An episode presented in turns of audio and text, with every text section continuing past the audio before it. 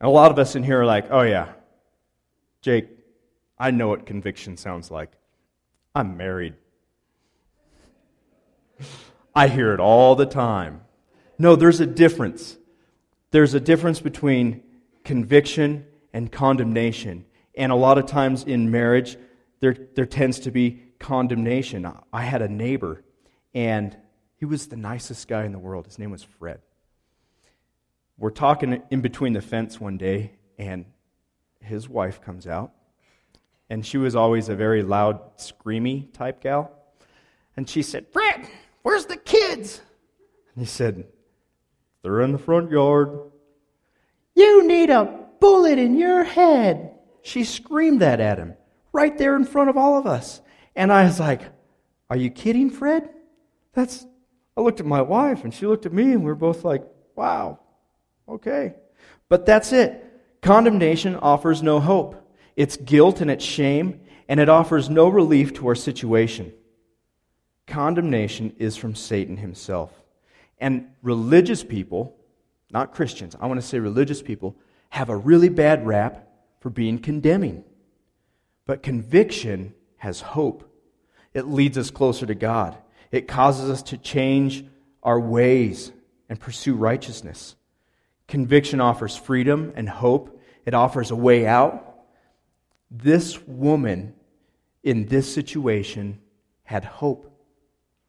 Proverbs 3:11 and 12 says, "My son, do not despise the Lord's discipline and do not resent his rebuke, because the Lord disciplines those he loves, as a father the son he delights in."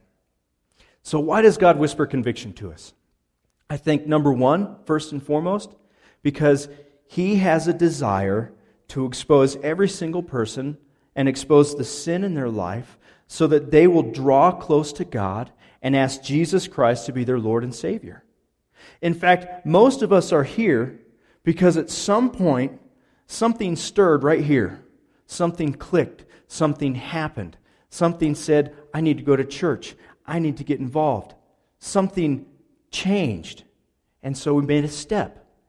And that's why most of us are probably here. The next reason why God speaks conviction into our life is He wants to, to reprove us and edify us as Christ followers. He wants to challenge us so that not only do we, we give our lives to Christ, but then we begin to grow as a Christian and as a person. That we begin to change the things that we're doing, that we be, begin to take strides forward, that we begin to display the, the fruits of the Spirit in our life. And, the, and the, the next reason why God whispers conviction to us is for the things that He wants us to do. You ever had that? I need to call so and so and just talk to him. I'm going to go mow my neighbor's lawn today. I don't know why, but I feel like I need to start helping out in the children's ministry. I don't know what it is, but I want to usher at church. I, I feel like I need to get involved somehow. Or how about this? God whispers conviction in this way I think I need to start reading my Bible more. I, I think I should probably start praying more often in my life. Those simple little bits that God is whispering to you are to move you ahead in such an incredible way in your life. So you see, the more we fill our lives with God's Word, the more our life echoes godly conviction. We were at the pet store uh, two weeks ago in, in Montrose. Sarah was shopping, I had all the kids. And uh, Hunter, our youngest, so politely says, Dad, Will you please hold this? I said, Sure, son. And he put some in my hand. I said, What you got? And he goes, Ah, it's a booger. Thanks. What do I do with it?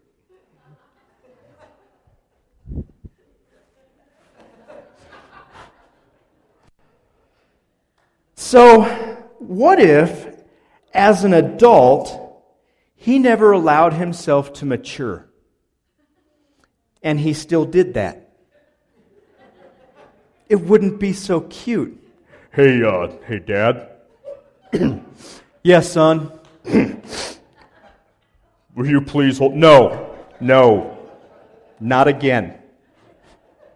What if we never allowed ourselves to be filled with that greater calling, to be filled with a greater standard or a greater conviction? What if we never allowed ourselves to be sharpened by the Word of God? Our life wouldn't echo that character that God has for us. Psalms 119:11 David said, I've hidden your word in my heart that I might not sin against you. David knew that if he was going to honor God and follow God and do the things that God had for him, he had to write God's word in his heart. It had to dwell there. Martin Luther said, My conscience is captive to the word of God. I will not recant anything, for to go against conscience is neither honest nor safe. And I'll close with this little bit. You see, ignoring God's conviction, even those tiny little whispers that we get throughout the day, those little nudges, or the really big ones that are right there in our face, when we ignore those, we grow numb to progress. We stop growing. We stop doing. When I was in third grade, this is in the early 80s, um, and this was cool in the 80s, the, the slick leather jackets like Michael Jackson would wear. I had one of those, and it was gray. And we're at Target, and it's late at night, and I'm, I'm third grade. I'm a little guy. And for whatever reason, when we're in the checkout aisle, the juicy fruit bubble gum was right there at eye level. And I was behind the rest of my family, and I went, juicy fruit bubble gum. Zip. And I slid it right into my pocket. Zip. And all of a sudden, I heard this. and I turned around, and here was this enormous older man. He had to be 12 feet tall. And he just looked at me. And I went, Zzz.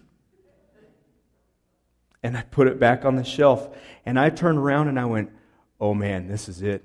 I'm going to jail. This is the end. He's going to tell my mom, and she's going to beat me before I go to jail. This is. So that was like a really nice conviction that made me immediately change something I was doing. But if we ignore what God really is saying to us, we do grow numb. We stop growing. We stop moving forward. Now, I know for me, the convictions that God has been speaking to me the really big ones and the really little ones. And I, Jake, am responsible to God for what I do with those convictions. I am. My mom can't do it. My wife can't do it. I am responsible for what God is whispering to me. The woman who is standing before Jesus, that was her responsibility to go and sin no more. No one else could do it for her. That was her challenge. Proverbs 13:18 says, "He who ignores discipline comes to poverty and shame, but whoever heeds correction is honored." God's plan for you and I is progress. It's growth. It's purpose. God's plan for you and I is fruitfulness. God's plan for you and I is depth as a person. God's plan for you and I is to know Him. And all of those things happen when we start doing something with those little whispers that we get from God success and growth and development.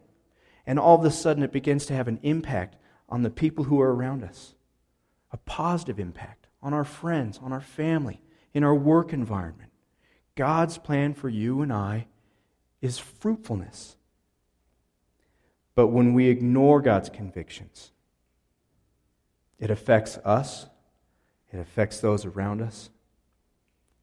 We begin to be dishonest with ourselves and who we are because we take on a worldly point of view instead of God's definitive standard for life the Word of God.